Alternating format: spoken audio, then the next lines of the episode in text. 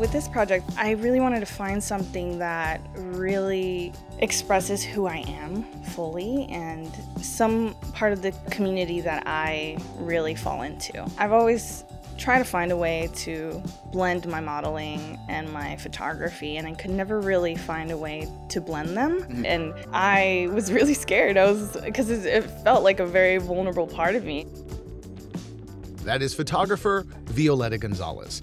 And on this episode of Creative Mind, we're going to break down her documentary project that she's been working on that gets into the world of cam models and sex workers. And take a look at how she has been using photography, the traditional kind, 35 millimeter film and digital photography, as well as more modern virtual types of photography, including Zoom and screenshots and even Polaroids when she gets the chance.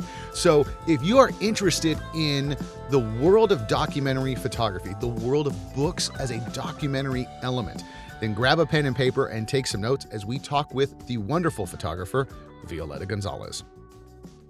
With photography, I've always felt that I needed to use it as a tool to tell stories, not just any story, but stories that are very vulnerable to individuals, specifically like minorities or marginalized people. Documentary has always been my niche. And I've always loved fine art as well. So I've tried to create a way where I can implement both with my work. I do love portraiture, for sure. I do love doing editorial work, but my love has always been for documentary. Because there is a portraiture angle to your work, but at the same time, it is very much kind of fly on the wall and seeing everything. But what led you to photography in the first place? Was there other art forms you were interested in, or was it always, I want to work in the world of photography? Yeah, so I didn't really know that I wanted to do photography. I kind of juggled between majors and trying to figure out what I wanted to do for a long time in my college education as an undergrad. But eventually I dabbled into different art forms and then I did a couple semesters of darkroom photography and So you're like a real photographer. You've shot film. yeah. And I say that not to be cute, but to be completely obnoxious and cynical. Like no, you're a real photographer. Yeah, and I think it's important to learn film so you understand and appreciate the digital form. I don't know, film really taught me the patience to understand just the work that really you have to put into photography and how to really curate it and how to give it that importance that you really want to express in your work. So it's interesting. I, I picked up started shooting film again recently and you know, we had joked about this before but you mentioned curation and i think that's a polite way of saying holy crap this stuff is expensive yeah. now where you know some of us who've only people who've only shot digital they you know you just spray and pray and just I can shoot 5,000 images and if one's good, that's great. But now with film, yeah, it's you have to very carefully think about what you're doing. Right, exactly. And how to frame your subject, what the lighting you want to use for your subject. You have to really think about it rather than just click away. You still can't see it immediately. Exactly. Are you shooting 35 or two and a quarter or? I shoot 35, but I also shoot medium format. I oh, love wow. my Mamiya RZ67. Oh, geez, yeah, I just that's hardcore. I just don't shoot it as much because I want to be very careful with that. and yeah, just film is expensive, and to process it, I would process it myself because I used to, but right now, just not having my own darkroom is hard.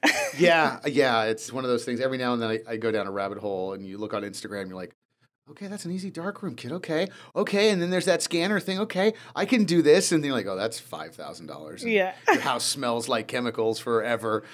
exactly, and then not having the correct space in San Francisco to be able to like have your own dark room yeah. without worrying about having to move again. so right. it's like, should I build it? Should I not? Maybe I'll I wait. I finally got it set up. Now I gotta go. Yeah. So, you know, you came to the academy and you, you finally settled on photography and you had to do your thesis project or your final project for, for your bachelor's. Walk us through this project because this is this is a very intense, very emotional, very personal, but extremely beautiful and well thought out project that could easily have gone wrong. And gone very, very, very, very bad. And your version is is very, very good.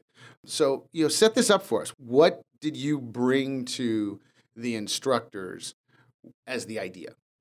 At first, I was really unsure of what I would do for my final project. Everybody already had an idea of what they were going to do, and my focus in documentary had always been on like Mexican and minorities culture and specifically in the mission, but it had been really hard for me to really latch on to those projects because I felt like they needed a lot more time and just a, a lot more to learn from those experiences that I wasn't specifically personally targeted as or in, as I would Sure, say. that is that hard part with documentary where it's like, how much do you really know about it?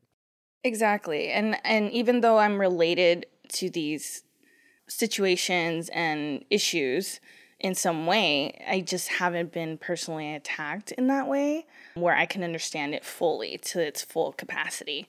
But What do you mean by attack? So, what was one concept that you had? There's a project that I've been working on called Mission Workers, and it's based in the San Francisco Mission, and it's basically expressing the gentrification that's been happening throughout the years. But I kind of just fell into this project by walking around, getting to know the community, and finding workers throughout the Mission District that work from the garage. And they've been working out of their garage for 20 plus years. And it, it really surprised me, and it was amazing to see and how little there was left of it because I felt like it was a big thing before, you Sure, know, sure. and and so normal, and now it's so rare that every time I would talk to them or see new people, they were just like, it's different now. It's Sure, all those home based businesses that kind of fly under the radar. right, Very much a, a migrant, you know, very often a Latino right.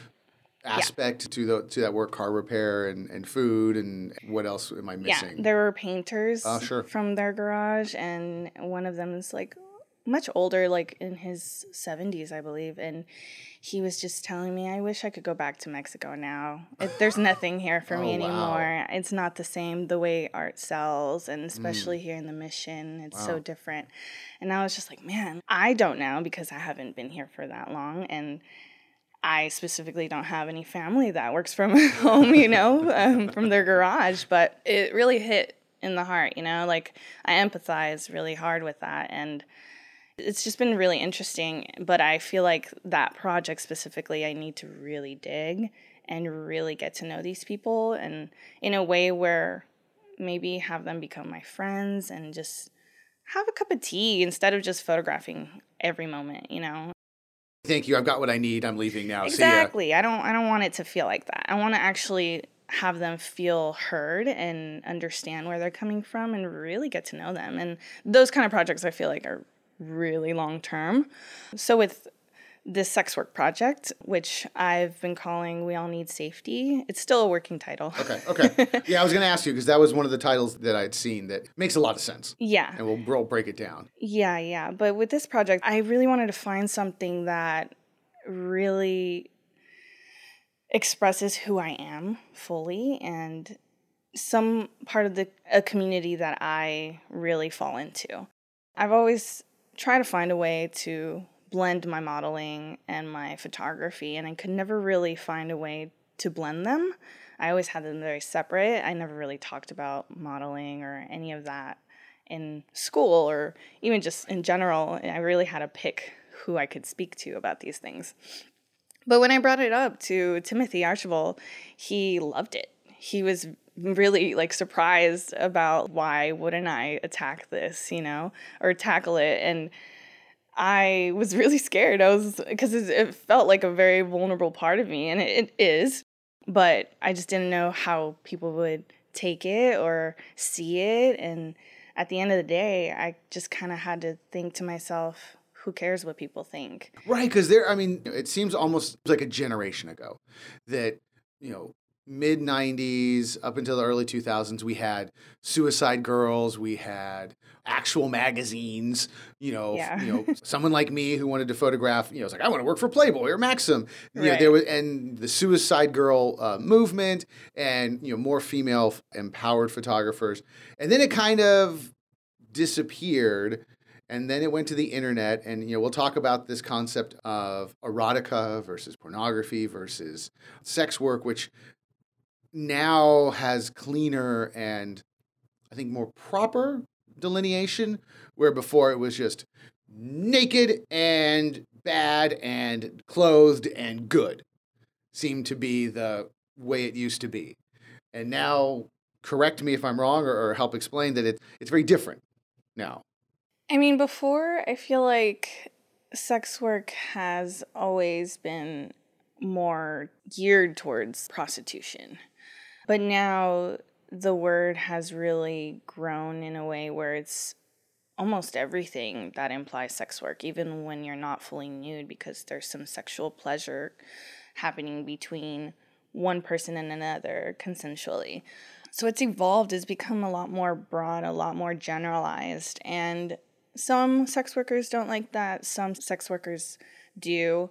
But in the end, it's just what we would call the sex industry. Mm-hmm. Sure. Not okay. specifically sex Okay. work. Yeah, because I had to look it up because when you know we were talking about this, and I was like, "S- sex work sounds like a new term, and it, it is relatively. It's I think mid '60s, early '70s that term as a more of a proper term to not marginalize people was brought about, and you know it's become considerably more popular now and acceptable. Yeah. It's interesting because you can talk about sex work a little bit more than before. Even just five years ago, like I didn't really feel like it was as safe. But then again, the internet made it safer, you know, and just communities coming together really made it a little bit more safer and more comfortable in a way where you can express yourself fully. And so, how did that prompt this project? What was the beginnings of this idea you had for this documentary project? So, to tackle it at first, I wasn't really sure who I would photograph or how I would photograph it. So, I decided to photograph myself while I was being photographed by another photographer. And I wanted to do like a little behind the scenes kind of shoot where I kind of ignored that there was that camera back there and just kind of captured everything. Every 30 seconds, a photo would be captured.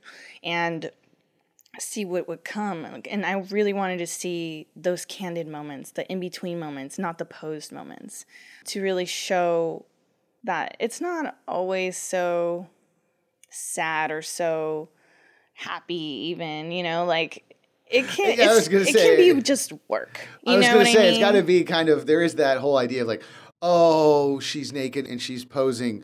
It's a fake face, and as soon as the cameras go away, everything's terrible. right. And, And I'm sure there's moments of that, yeah, but just depends on the day. right, right. We all feel that whether we're taking our clothes off or not. but you know that, that yeah, you, I, that does make sense. Where it's like it might not be all that. Right. You might not be getting what you want. Correct. yeah, I just really wanted to show that it, it's just another day at work, you know, and it's not always so jolly or, I mean, yeah, I feel sexy some of the times, or sometimes I don't. It's just a way to express myself and try to feel good sometimes. It just depends on the day. it really just depends on the So day. that that first kind of trial shoot, you know, I want to talk about it from the the emotional and the artistic side. And I want to talk about it from the, uh, you know, okay, how do I make this work? Right. how did you think about getting it to work? What was the actual get into the nerdy gear aspect of it all? I knew I had to use a tripod. and Sure. I'm used to not using a tripod. I like having control, so not really having the control was really hard and just sitting away and hoping it all Yeah. came together. So you're taking direction from one photographer. yeah. But you're probably directing more than him. Right. And then at the same time, you're got one eye cross-eyed. well, I'm trying not to look because I, I want to make sure it doesn't look like I, I'm aware. I mean, in between breaks, I would go check on it and make Okay. sure like the angle was correct or I'm getting enough information of the environment, as well as respecting that they didn't want to be photographed. Okay, and the, the um, photographer didn't want to get didn't did yeah, be. I mean, there were two photographers, Okay, mind okay. you, that day. A- aside from me, there were, so it was three of us in a way. okay. I was being photographed by two, which is really interesting and really made it fun and I wanted to really see what that would look like. And honestly, that first shoot just really brought out interesting power dynamics that happen in not just sex work, but also in the photography industry. And there's one specific photo that I actually used in my book that you can see his silhouette and it's just over my body mm. by while being photographed and it just kind of shows how much power there can be with male dominating in sex work as well as this the photography industry. Sure. That's also another thing I want to change as a photographer and bring a whole community together. Yeah, uh, many of us have been forced to read the the Susan Sontag essay on photography and modeling and, and things like that. We all joke, but there is a phallic aspect to a camera and a long lens and I'm in control of it and you're going to do what I say person right. in front of me, but that does switch back and forth. Yeah. Correct? Yeah, it definitely can. Yeah, it just depends on the person or how well educated they are. sure. But you but you were saying for you, and, and correct me if I'm wrong, that you felt more empowered or there was times where you know you were more in control because you were directing I mean, I wasn't directing necessarily because this shoot was for his own portfolio, but it was also for me to use for my own content online. So it was just a kind of like a um, trade off. Trade, trade for print yeah. situation. And he's a good friend of mine. So it, it didn't feel like anyone was bigger than the other, but it does feel like sometimes I'm not as empowered or I am more empowered. So it, it depends on the photographer as well, and also what we're shooting and how comfortable it is. Because when it comes to like erotica or implied photo shoots, it can be a little touchy, and not specifically like actual physically touchy, but it, I mean, there's right. moments where it can get touchy. Yeah, of course, yeah. But but that's that's the conversation you have before the cameras go. Yeah. Hopefully. Uh, yeah, exactly. yeah. So usually I like to see who or what each person's vibe is before I meet them. And there's always the whole, well, should I bring someone with me? Should I not? And even just as a model, and and then if people knew that I am a sex worker, like, are they going to treat me differently? Are they not?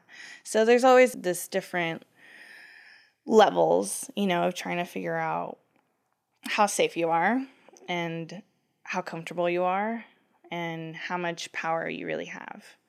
But I like to think most of the time I do. For those of us that have done modeling photography, that does come up when you're trying to just a person in front of your camera modeling. You know, forget what the subject matter and what they're actually going to be doing is. But it is that thing, even when you're a photographer, like, well, do I want them to bring a friend? do I want to make sure they bring a friend? Do I want to make sure I don't get blamed? Do I want to make sure they are comfortable? How, you know, I want to make sure that, you know, sometimes the the the subject needs somebody to help bring them out.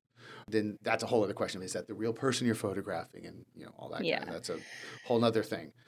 With this project, I, I also had to think about that. Even as a female, I want to make sure they're comfortable doing whatever it is that they want to in front of the camera and not feel forced to shoot any content that I don't want to. Even as sex workers and, being a sex worker, you know, just because I do what you do doesn't mean you have to do it in front of the camera for me, you know? And I wanted to make sure people understood that. Because I'm guessing that they're even within, you know, you say sex worker, so often, oftentimes people will go, well, that just means anything goes, right? And that's right. not the case. Exactly. Okay. Exactly. So there, there's a line and there's a, a list of do's and don'ts and, yeah. and what's acceptable and what we're, what we're going to be working on today. Yeah. And as a photographer, I, I find that it's best to just be as open as you can with your model and just tell them that you're here and you want them to be as comfortable as, you know, you would want them to be. Because you don't want them to be uncomfortable because then your photos aren't going to be good first of all. And then secondly you're probably not going to have clients after that sure exactly Great, these are really ugly photos. Uh, you want me to do what now? Um, but so after that first shoot that you did and you had that first experimentation of okay we got it. Yeah. Did that give you the feeling and the output that you wanted for this project. Yeah, it did. I really wanted to do the same thing for other sex workers and be able to go into their own environment wherever they create content in either if it's during a photo shoot with another photographer or you know at home while they're creating their own content or even i don't know so there's some strippers that still you know work at a strip club and even there they'll create online content and things like that so it really it was hard at first mm. because COVID. right, right. and at first I was like, okay, well, maybe I won't be able to go into the environments that each individual lives in or works in due to the pandemic. So I had to really figure out how it would work. And I kept shooting myself and I kept trying to experiment and see who would be willing to shoot what was the pitch then? What were you coming to the people you were photographing with? What was the story that you presented to them? Like, I want to shoot you doing this because fill in the blank. It was more in a way where, hey, I'm reaching out and I wanted to share with you a project that I'm working on. Here's a little bit of background, you know, and it's about sex work, sex workers, and sex worker needs. And it's a documentary photo project. And I would like to see if you'd be interested in being photographed or interviewed. And was there a preconceived outcome anyway? Yeah, I wanted to at least share something where they can have an idea of what it would look like. And so I built a mood board and I also added some of the photographs that I shot of myself so then they can have an idea of what exactly I'm photographing. Because when people think sex work, even sometimes sex workers, you know, it's like, oh, it's the dirty stuff. It's, it's I'm, it's I'm that, having sex. It's that good stuff. so, and it's like, no, it's not going to be that vulgar. Right. Yeah, right, right, right. And that, that's important. I mean, yeah. that's, you know, even for in a fine art standpoint, right? Even in a documentary standpoint, that I'm not going to say it crosses the line, but it does change how people view what you're doing.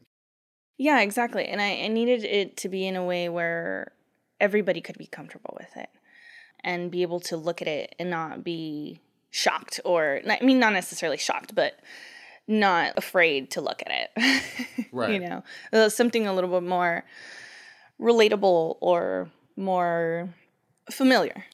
Uh, yeah, because what was the goal for the viewer? Not necessarily the people you were photographing, but when the project's done and you're going to have somebody who looks at your work, somebody who goes and you know picks up the book or looks at the website or a gallery show, what is it you're wanting them to feel?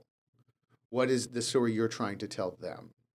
With my audience, I just really wanted to be able to share all these stories, all these diverse stories of each sex worker that I get to talk to and really express that it's not as bad, I guess it would be the word, as the media portrays things. It's actually it takes a lot more than what people think and a lot of people lately have been thinking, "Oh, it's it's easy, you just post a pic and then you make a lot of money," you know, and not necessarily, not everybody makes a lot of money instantly. yes, the headlines of OnlyFans of millions and millions of dollars are made every week. I'm sure that's far, far from the case. Yeah, I just really wanted to show what are the good parts in the sex work and mm-hmm. also mm. what are the actual struggles that we deal with. What are some of those struggles? Because, I mean, even though it's at home, I'm sure safety is still an issue beyond cyberbullying, at the least, I'm guessing. Yeah, and there's there's also like, for example, I had talked to Kimmy Kalamati, and she had told me, or they had told me, sorry, that basically just using certain sites just to post videos or anything like that, it's still very marginalized. Mar marginalized. Margin- Ma- okay. Marginalized. There we go. Marginalized. Yes. Go, you can take it back. Still very marginalized.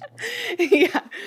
So when it comes to tagging videos and trying to share their content, you know, as a agender assigned male at birth who dresses in women's clothes, being able to tag themselves in a way that it actually expresses who they are is difficult, you know. And and, and it's interesting because we see that a lot with race. We see that a lot with ethnic groups, and it's interesting because you know it's in a way it's kind of icky. Yeah, it does get down to the grossest. And it's like, uh, why? of, why of does it gotta be delineating like that? Sure. Yeah. And it, and it, then it, there's like all these weird politics that come into play, you know, and how people have to be categorized or seen as instead of having to be fully yourself. And then a lot of people do sex work because they want to express themselves fully and be independent and feel free. So it's interesting to really see websites, especially social sites and sex worker sites, still really push these things. Sure, yeah. You know, at the end, they're marketing to somebody. Exactly. How you market it yourself Yeah. and a force to market yourself in order to have clientele. Were there any safety issues that you were worried about or that you ran into while you were photographing anybody? Or The only really safety issues that I feel I was worried about were just making sure I was respectful with who wanted to stay anonymous and who, because not everybody's open about sex work and a lot of people also do this on the side, you know, to get through school or whatever it may be. yeah, sure.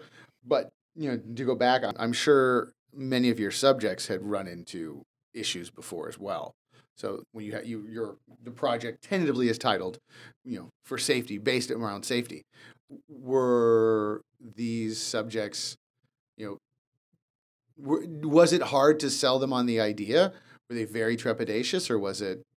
know, like, Uh, oh, you're just another person trying to yeah. exploit me now. Yeah, exactly. So, yeah, I was going to mention that I definitely was worried when, you know, bringing up the conversation at first and trying to find individuals to photograph. I was nervous because I'm just another photographer coming to them and saying, hey, I want to photograph sex work and I want to photograph you. And Right, you're the tenth person Maybe this week who's told me that story. Yeah. and maybe they don't know that I do sex work. So they're probably like, what do you want, you know, with my photos of me Mm. and who you trying to show, you know, or just exploit them. And then that's not what I want to do. I actually am trying to. You're going to monetize this when you're gone, and yeah, I, Yeah. I'm sure it's got to be the you know. I know every person who's ever picked up a camera has had that thing like, hey, I want to take pictures of you, and then I have no money. And that can be very, you know, honest, and then at the same time, it's like I, I'm going to sell these photos. Yeah. to you, you know, whatever. I'm not going to give you nothing. I mean, I've had people that did not reply at all. And mm. there's been times where I even reached out to like, you know, people with like 70,000 followers or whatever, but I just assumed they're really busy working, doing the best, the thing that they do best. Mm. so, but there, yeah, there's also some that, even though it wasn't like a paid shoot or anything, they were just really excited about the fact that I was gonna bring this out and talk about it in a Yeah, way. How, how did you decide to pick your subjects? Was there a thread that you were following? No, I just kind of went through my Instagram and I used my modeling Instagram specifically. And I also have that linked to my other Instagram, which I go by Ultra V. And so it's Ultra V Shoots. And I used that one to reach out since it was already linked to my modeling so then they could see that I'm also involved in the community.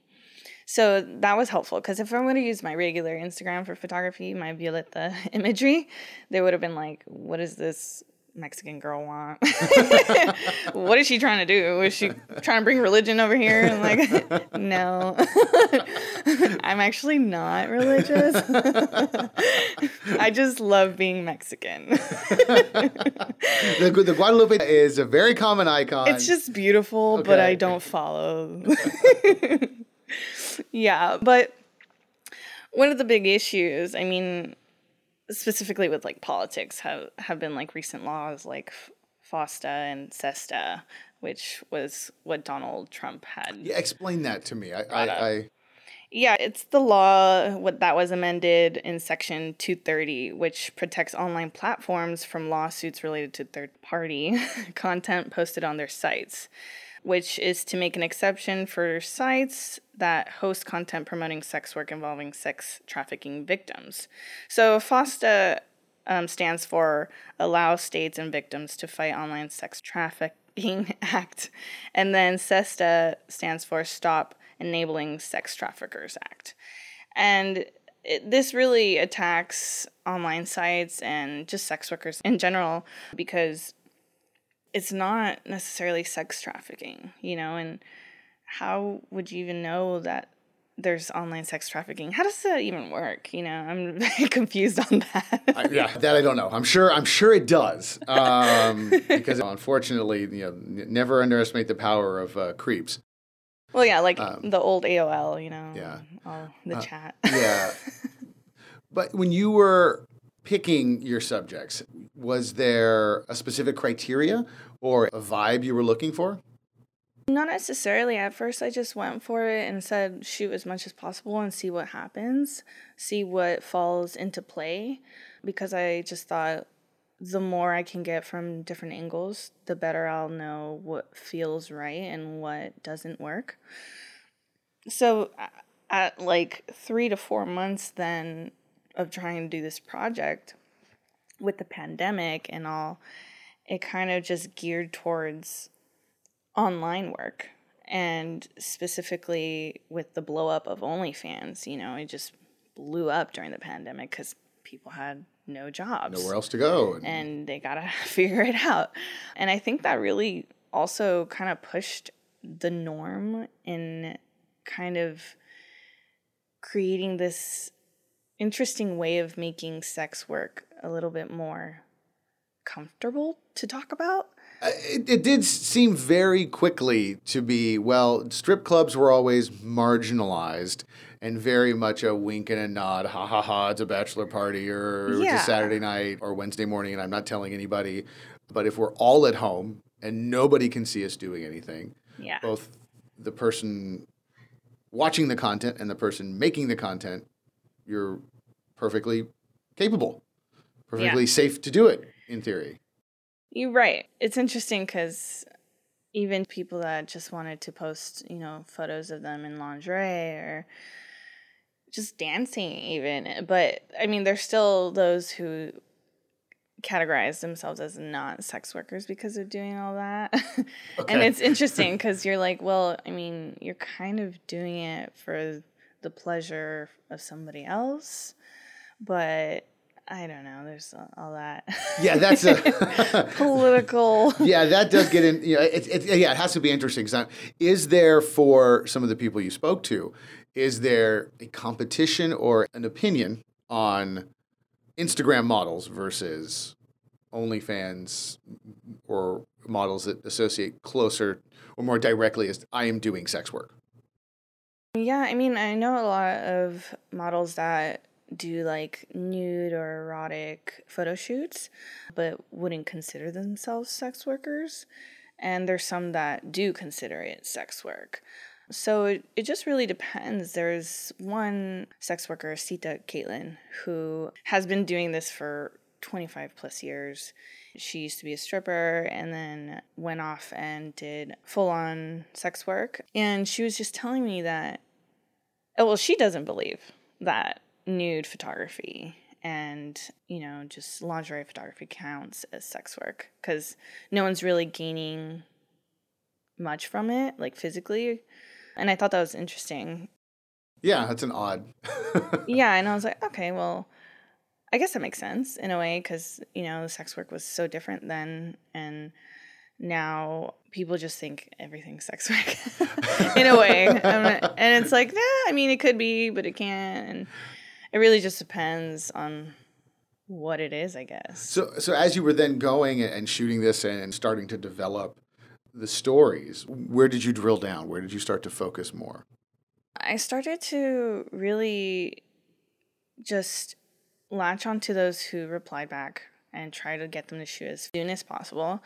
And I played with FaceTime, I played with Zoom, I also played with photographing my desktop screen and see how that would look. And in the end, I had to kind of fall into shooting online. Oh wow. so, and it kind of worked. So your camera was their webcam? Yeah, Oh wow. exactly. But I, I was able to still connect with others and go to their spaces too. So I think having the balance of both of being there while they're creating content for online, but also communicating online and being like a client, for example, having that intimate one on one really brought out what sex work can be, you know, that So so you had that experience yeah, sharing that experience with others and how people just want to talk sometimes or just want to have some some kind of love and whatever it may be and it's fun. It was really fun for me to just be the client, for example. I just pretend that I was in photographing and experiencing it and I was like, wow, this is this is intense. This is I'm not I'm not used to this. I'm, I'm thinking specifically of uh, Marie Bell because she's a financial dominatrix. And Yeah, you have to explain that to me. I couldn't figure that one out. so it's just, I mean, I'm Be- familiar with other dominatrix, but very- the financial one I couldn't figure. it didn't didn't make didn't immediately click. yeah, it's basically just like a dominatrix, but kind of more online in a way. And also just, you know, draining people's wallets. And people love it. People love to drain their wallets for other women or men or whoever it may be. And it's really interesting because I told her, I was like, pretend I'm a client. Talk to me like I'm a client. and the way that I was like, oh, it made me want to give up my money. Why is the hair on the back of my neck standing up? This is okay. I all right. I will go to the ATM. Yeah, and it's just like a dominatrix where they're, you know, wearing latex or like leather, but she never had to get sexual. She's never had to get sexual. I mean, she's created content where it's, you know, like nude or in lingerie and things like that, but it's still pleasurable to the client, which I found really interesting and Right, because there is a there is a lot of when you're separated via cameras, there is a lot of role playing yeah, that comes into this. There is a it's I'm a character, you're a character, we're characters together, we're having a very intimate one act play. Yeah.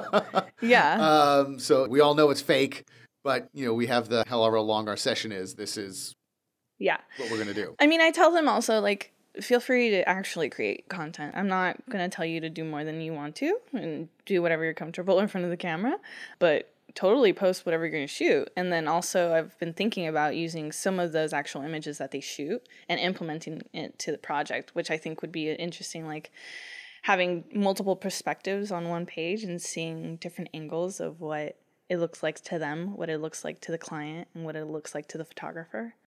Because you did capture that, which I thought was such a very fascinating part of the final product and the final manuscript, so to speak, was when we think photography, documentary work, like, okay, here's the photos. It's obvious I am removed from the scene. I have taken a picture of it. But then you had screenshots of the messaging and screenshots of the was it the algorithm or the the, graphs, the the graphs, financial, the financial graphs, graphs, of okay. what is made monthly. And, and yeah, it was a very unique way of like, this is part of that experience. You know, the heart, heart, eggplant, eggplant, heart, heart, heart uh, idea. Which you know, and I'm not trying to be silly, but it was like, oh, I guess th- this really is the full experience and part of the play. yeah, definitely. It's, what, what brought you to capture that though? I just felt like it was a, a kind of detail that people don't really think about. It's that overwhelming feeling that happens when you get all these messages, and also in a good way, but also in a bad way. You know, it's like, okay, how am I going to do all this? Do I have the emotional capacity? But then also, oh my God, n- nobody talks to me like this n- on the normal. the experience that you're showing here is not just I turn on a camera and I watch my screen and there's a naked person dancing. It far goes beyond that and maybe less than that. Is that correct? Yeah, it's more about kind of bringing you there, putting yourself in those shoes and understanding the perspective of a client or the perspective of the sex worker. and how much they have to do or how little they have to do to get whatever they need to get out of it, either financially, emotionally, you know, in all the different ways. It's interesting because sometimes I don't think about it, about like how much you have to really catch up on or how much you, it can be a lot sometimes. And there's like, I really want to bring in Twitter eventually to my book because Twitter has been a big part of the sex work community and it's like the only place right now where you can post uncensored content, but you still have to tiptoe. So the experience, you know, you know, not just in the book, but the experience in we're forgetting about the book, and we have somebody uh, who, you know, myself going online to interact with a sex worker and the sex worker's side. There's it's not just okay. I can you, you normally can't see the person, You can't see me, the client, correct? But there's interaction via text or you know some sort of chat then there's the visual aspect, the show or the visuals that you're creating or that the other people are creating. And then there's a theme, I'm guessing. So it could be, you know, you mentioned dominatrix or any number of things people like. And then from there, you've got the story you're capturing. So for you, what were the aspects that you really wanted to focus on beyond the initial, hi, I'm logging on, somebody's going to take off their clothes and that's the story, which is not the story. Yeah. I wanted to get into the nitty gritty, like the actual little details that nobody gets to see, you know, from being getting ready, either getting ready from your makeup or emotionally getting ready. Um, yeah, I was going to say that's got to be the hardest part. Yeah, because you're a whole nother persona, you know, like you bring in a, an alias and you gotta act in a way you know, it's kind of like acting. I feel like we could all be professional actresses after this, or sure. actors after this. sure, uh, yeah, for sure. it's all those details that nobody really sees, you know, just showering, even, or just connecting with people and preparing, and even the after, you know, trying to wind back down and just relax after work. Yeah, that's got to be the hard part because I mean, even you know, when you and I are talking, we're both going to be up you know, our adrenaline's going to be pumped when we're done this. I'm going to walk around the block 10 times just because, hey, we had a great interview. Everything's exciting. And you're going to feel the same way. I, I'm sure after somebody has done their performance, the wind down has to be. Oh, yeah. Draining. There's There's been a lot of Twitter group texts where it's like, hey, I need a mental health day. It's a lot. It's almost weekly sometimes. It just depends on how much work they do and I see it a lot. I don't see it as much anymore because Twitter decided to deactivate my account because that's what they do social media. You know, if we were to omit certain words in our conversation, we could be talking about therapy. Do you find that a lot of the work that's going on is a form of therapy for people? Oh, for sure. And it's interesting because we're over here being therapists, and then like sometimes we kind of need a little bit of therapy, you know, just to release everything that we just packed up onto ourselves. I'm a very empathic person, so I actually really enjoy listening to people and being there for people. And sometimes you get amazing love letters that you never really expected out of the blue from fans or clients. And those moments I, I love so much because, you know, it shows that people can really love each other, you know, in a way that you're appreciated even when they barely even know you or they just know this little bit of you. And it's interesting. It's been amazing, really, just learning through it all and eh, having all these crazy experiences. Let's talk about that because I know somebody's going to listen to this, and the first thing you're going to say is, Well, nothing is that nice. Nothing is that good. Nothing is that happy. You don't understand. It gets terrible and horrible. Oh, for sure. However, it does seem like there is some good stuff going on, and the therapy aspect is great.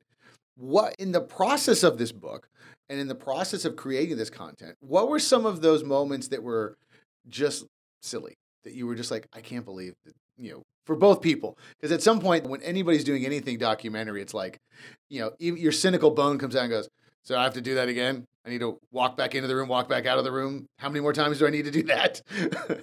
yeah, there's one specific sex worker that I photographed. We were having a conversation while we were shooting through FaceTime and we were just kind of like getting to know each other because we had followed each other for a long time and we're literally on separate sides of the coast, you know, opposite sides of this of the United States. So it was really fun. And they were just telling me that basically she called her mom one day and was like she just stopped. We were just not shooting anymore. We are just talking at this point.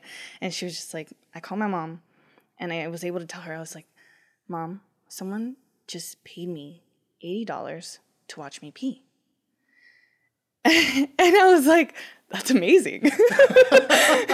And she's like yeah and I, I love this because like she's super open with sex work and she's a photographer as well and she was like, "Yeah, my mom, she'll call me and, you know, now I can help her and and help her discover herself and her sexuality."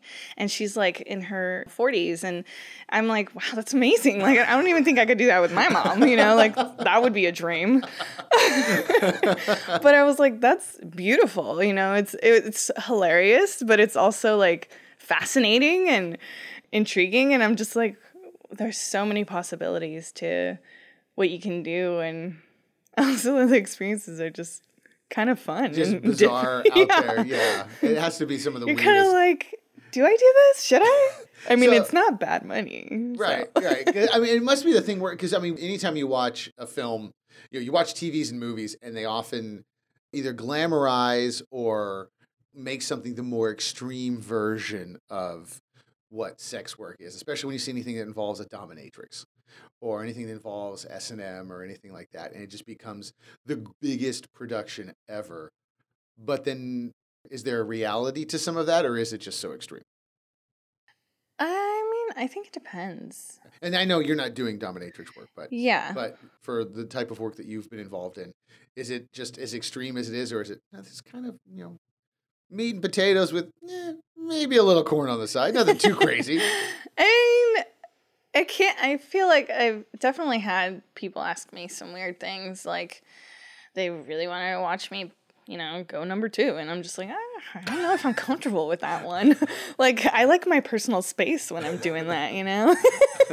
What's another one that I can conceivably put into a uh, the Academy podcast without over editing it? Um, is it as fantastical and bizarre as the media makes it out to be?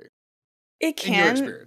It can be okay. as bizarre, but it can be super laid back. And what I mean by laid back is like there can be clients that literally just want to sit with you and just talk to you over FaceTime and just tell them about your day. They want to hear about your day and how you were just sitting there naked talking about your day. And I, I love that.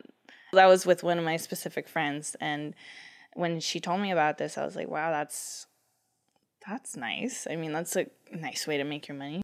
It's almost like she's going through therapy. Sure. You know, right. just getting yeah. to like load off on yeah. the client and he yeah. just wants to listen and I'm just like, wow, that's that's beautiful.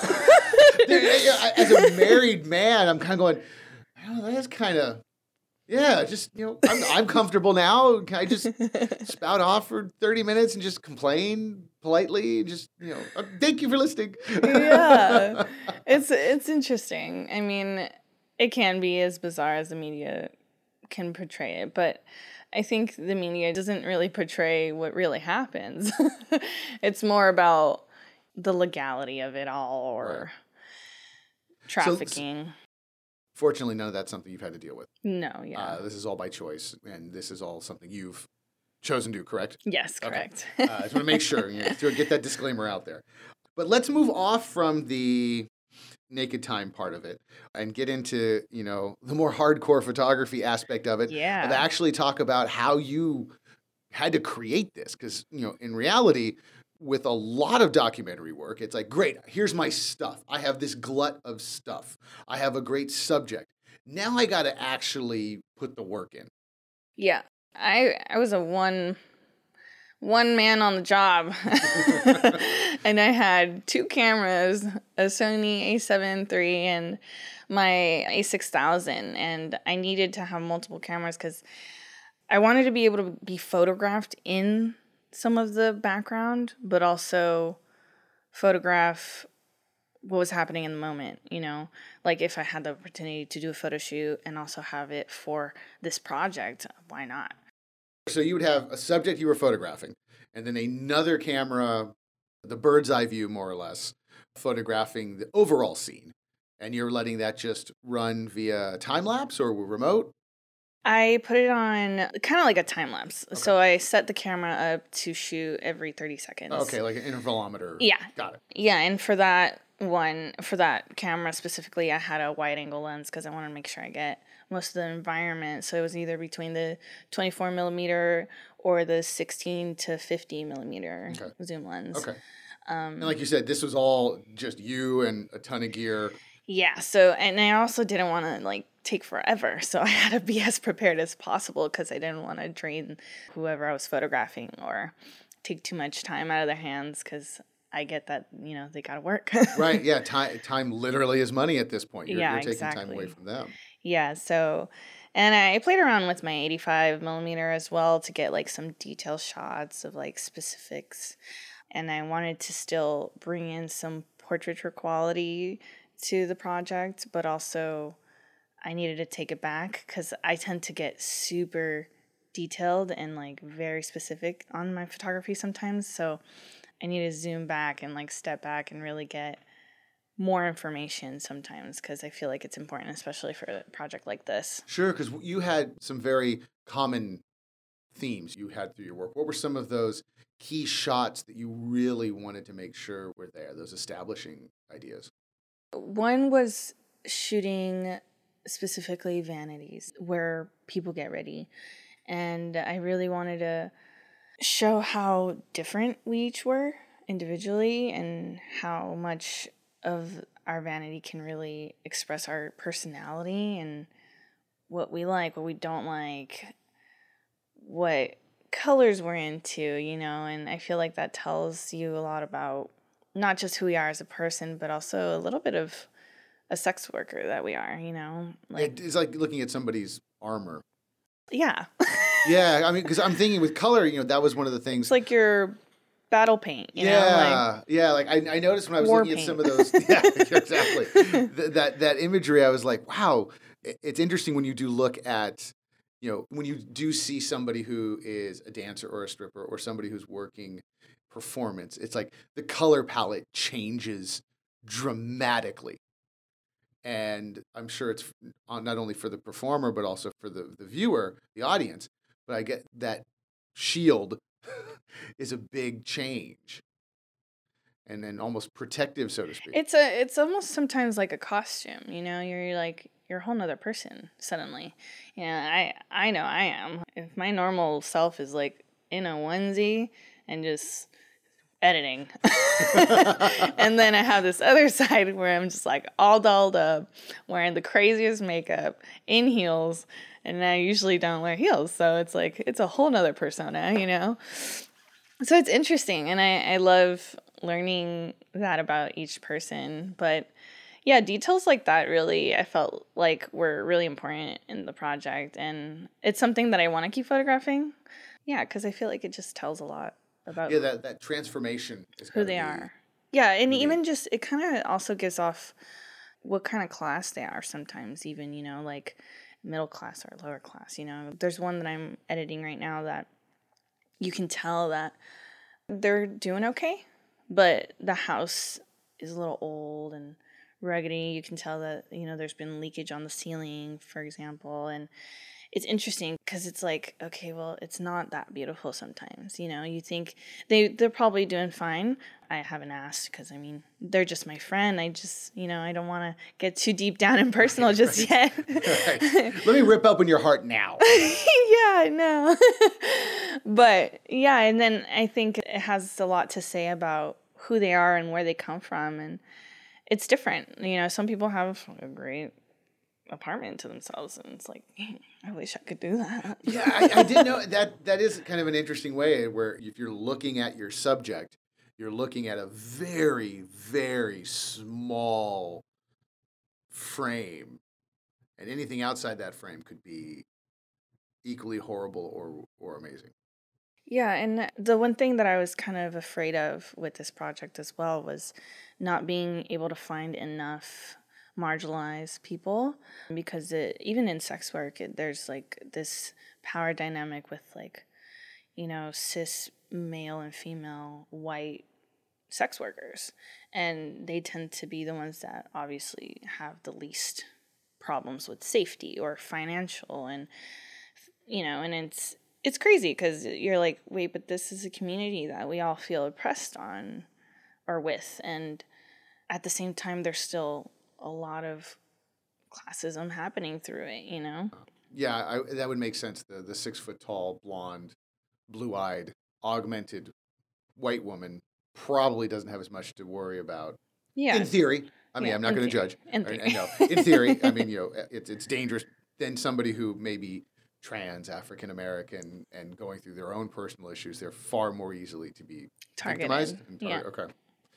exactly so and i've Is, been there- is there is there like a pecking order, so to speak? it's hard because also those that are marginalized i feel like have to tiptoe about even being photographed or also wanting to be a part of this project because of you know fear for their safety and i understand that and i'm not going to force that you know but and this is why i'm doing this project you know to bring out these issues and really share these stories because it's a lot more common than we think and not a lot of people or at least the media you know doesn't express when so many trans victims are gone but when there's a blue-eyed white girl it's all over the media But then, why, with all that, why did you choose to focus on just photography and not say, well, let's make this a video project and sit down and capture interviews? Was there a reasoning behind going with still images versus something with motion and sound involved? I mean, I would have loved to play around with a little bit of sound and video, but because of the time that I only had for the semester, I kind of just went with photography, but then it kind of brought up mixed media and it really helped me push like using different mediums like screenshots, which is something that I felt like was not allowed in photography. You know, like, oh, am, I crossing a line here? Right. But I feel like sometimes it's good to cross a line and really push boundaries with photography and Well, and so much of your project, I think we said it before, it, it it makes even more sense in your project to focus on that screen because this all really takes place for the most part in your project, and sex work more commonplace now, on a laptop screen or a phone screen. It's not even happening in the real world. It's all virtual yeah, most of it. for the most. For the, I mean, for a lot of what's going I on. want to say 65%. Yeah. But yeah, like about 65. Yeah, and then playing around with Polaroids, I felt like was kind of necessary. I was very inspired by Juliana Beasley, her book Lap Dancer, and she's photographer and stripper. I don't think she does it anymore because I looked her up and it's kind of hard to find her. Not doing the dancing anymore, more just or Um, No, I think neither. she's I think she's photographing still. Okay. But she's kind of like not on social media. I was like, where are you? but yeah, she has a lot of Polaroids in her book. It's more of like the inner I forget the name for this, the inner part of the book. Um the end pages. The end pages. Yes. Yes, end pages. Yes. Yeah, her We'll end call pages. them end pages in case I'm wrong. her end pages are Polaroids of different dancers. And she would just photograph while at work. It was really cool because there were some photos, like one where there's the in between shot of one of the girls eating, you know, in, Right. in the middle of eating while before she gets to the next client. And then there's just clients hanging around on the side. And it's interesting. You're like, wow, you know, you know, sometimes you don't really see Hey, that. the girl just eat her chicken wings for crying out loud. Yeah. give, give her a break, guys. Yeah, and uh, you know, I I barely have ever gone to the strip club. It's funny because like I was 19 when I went into one, and I didn't even get to really experience anything, not even alcohol. So, and it wasn't until recent for going to a Hawaii party of, of one of my friends, Maritza. They uh, worked there for like nine years or so, and they moved to New York. So I was like, I'm gonna photograph your event. And I had been needing to photograph them. I still want to do it virtually. But yeah, I was just like, wow, this is amazing. Uh, yeah. Why haven't I been into a strip club? it's one of those things where you do look at some of these the, where you, and you see it in your book and it's it's so much part of this performance art where any type of performance whether it be a play or a film it's like you, it's like that one step into the light it's like wow then two steps back ew uh, but it's much more fascinating yeah. talk to me about what some of these next projects are how's this project evolving what's this going to become now I'm still going to continue some virtual shoots. I'm leaning towards strip clubs for my next volume. Um, I gotta ask. That's got to be tough now in COVID. That's I or is that easier? Now it's interesting because when I went on the 12th, it was full. The, Really? Yeah, like people No, really. I mean, the dancers wear uh, masks and stuff. you know, your project was your final project for school, and now you also have a book sample, and you have the website. What is the goal as far as a final project? Is that something? Where are we looking that far down the line? I do want to finalize this book and finalize the title and implement maybe a little bit more like politics of what goes through the sites as well as maybe a little bit more of like actual safety issues that have happened or maybe even just like letters things like that. A little a little bit more like mixed media in there. But yeah i want to finalize it a little bit more and after that hopefully create more volumes of different sex work you know and get maybe a little bit more specific on sex work In, into the different genres. exactly yeah and i think that'd be really fun and interesting so i am going to keep shooting this until i can't well, good. So, so wrap it up. Tell me uh, where can we find the work? What's the best place to go and view this project? my website violettagphotography.com Okay, and all that will go in the show notes for sure. Outside of this work, I mean, you are a regular, quote unquote, air quote, regular photographer doing regular things. yeah Um, is that a separate website as well, or is it all one website where people can contact you Um, for, for photography? No, yeah, it's all on the same website. Yeah, I just have one website for all my photography. You can see my editorial work, you can see my reportage work, and this specific project, documentary project. So there you have it, some great advice about entering a career of art and design. And as more and more art and design career opportunities are on the rise, employers are always on the hunt for the next generation of talented and, of course, skilled creative professionals.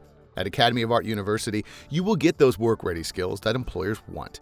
You can study on site in downtown San Francisco or anywhere in the world with our online programs. To request more information about our 40 plus areas of study in art and design, including game development, fashion design, photography, UX design, and more, just visit our website at academyart.edu slash creative mind. I'm your host, Bobby Brill. Thanks for listening.